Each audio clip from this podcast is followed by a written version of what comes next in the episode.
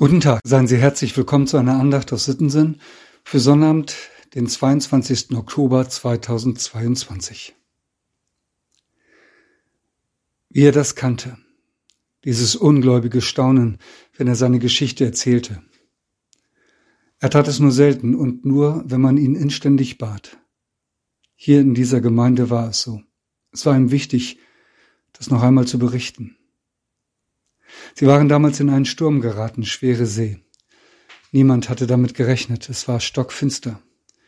Ab und zu brach das Mondlicht durch die Wolken. Er hatte Sorge, dass der Wind das Boot auf Land drückte, deshalb hielt er Ausschau, blickte in das Dunkel der Wellen, um ab und zu, wenn das Mondlicht es hergab, etwas zu sehen.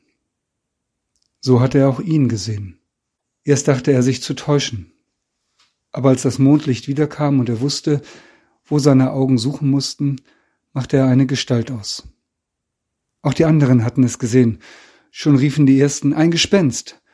Panik machte sich breit. Und dann drangen die Worte zu ihnen herüber. Habt keine Angst. Ich bin es doch.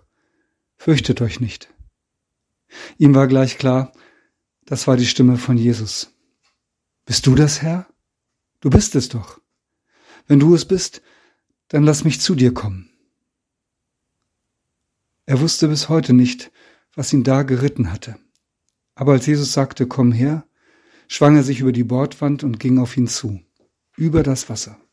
Er weiß es wie heute. Dieses Gefühl, als sei es das Normalste von der Welt, aus dem Boot zu steigen und auf dem Wasser zu Jesus zu gehen. In diesem Moment war alles andere wie ausgeblendet. Wind und Wellen, die angsterfüllten Schreie der anderen, ja selbst seine eigene Angst. Er sah nur Jesus und sonst nichts. Und es war still, absolut still.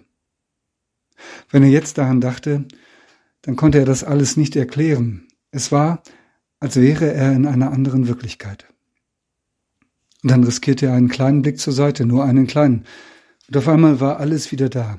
Der Lärm des Sturms, die wütenden Wellen und die Angst. Das war sein Ende, da war er sich sicher. Hilfe, hörte er sich rufen, als ob ein Fremder diese Worte geformt hätte. Und dann spürte er, wie Jesus ihn nahm, und auf einmal waren sie beide im Boot. Wie er das kannte, dieses ungläubige Staunen, wenn er seine Geschichte erzählte. Manchmal fragte er sich selbst, ob er das wirklich alles so erlebt hatte. Aber er hatte es erlebt. Es war lange her, aber es war ihm genau so widerfahren.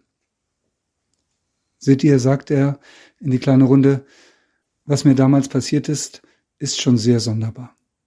Ehrlich gesagt richtig schräg. Aber ich habe daraus etwas gelernt.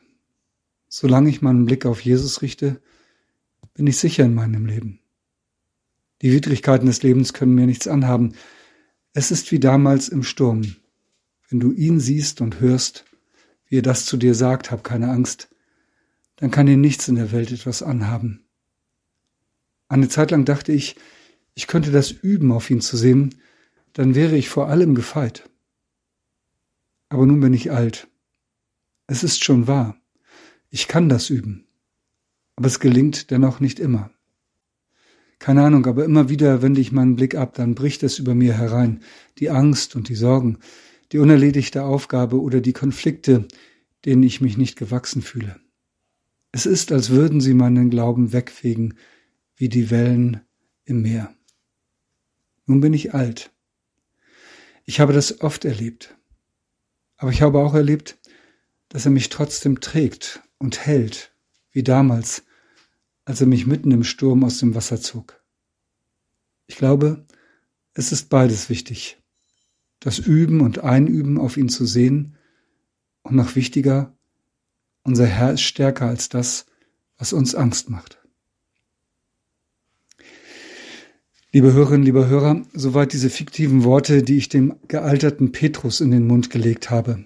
Natürlich in Anlehnung an die Erzählung des Matthäus aus dem 14. Kapitel seines Evangeliums. Der Lehrtext für heute heißt, Lasst uns aufsehen zu Jesus, dem Anfänger und Vollender des Glaubens. Er steht im Hebräerbrief Kapitel 12, Vers 2. Lasst uns aufsehen zu Jesus, dem Anfänger und Vollender des Glaubens. Ich lade ein zu einem Gebet und ich leihe mir dazu Worte aus der Losung aus dem zweiten Buch Chronik, Kapitel 20. Guter Gott, oft wissen wir nicht, was wir tun sollen, sondern unsere Augen sehen nach dir. Oft sind wir ratlos und deshalb unsere Augen sehen nach dir. Manchmal auch am Ende unserer Kraft. Deshalb unsere Augen sehen nach dir. Und wenn wir einmal nicht mehr nach dir sehen können, dann, lieber Herr, bitten wir dich, sieh du nach uns. Amen. Mit einem herzlichen Gruß in jedes Haus, ihr Andreas Hannemann.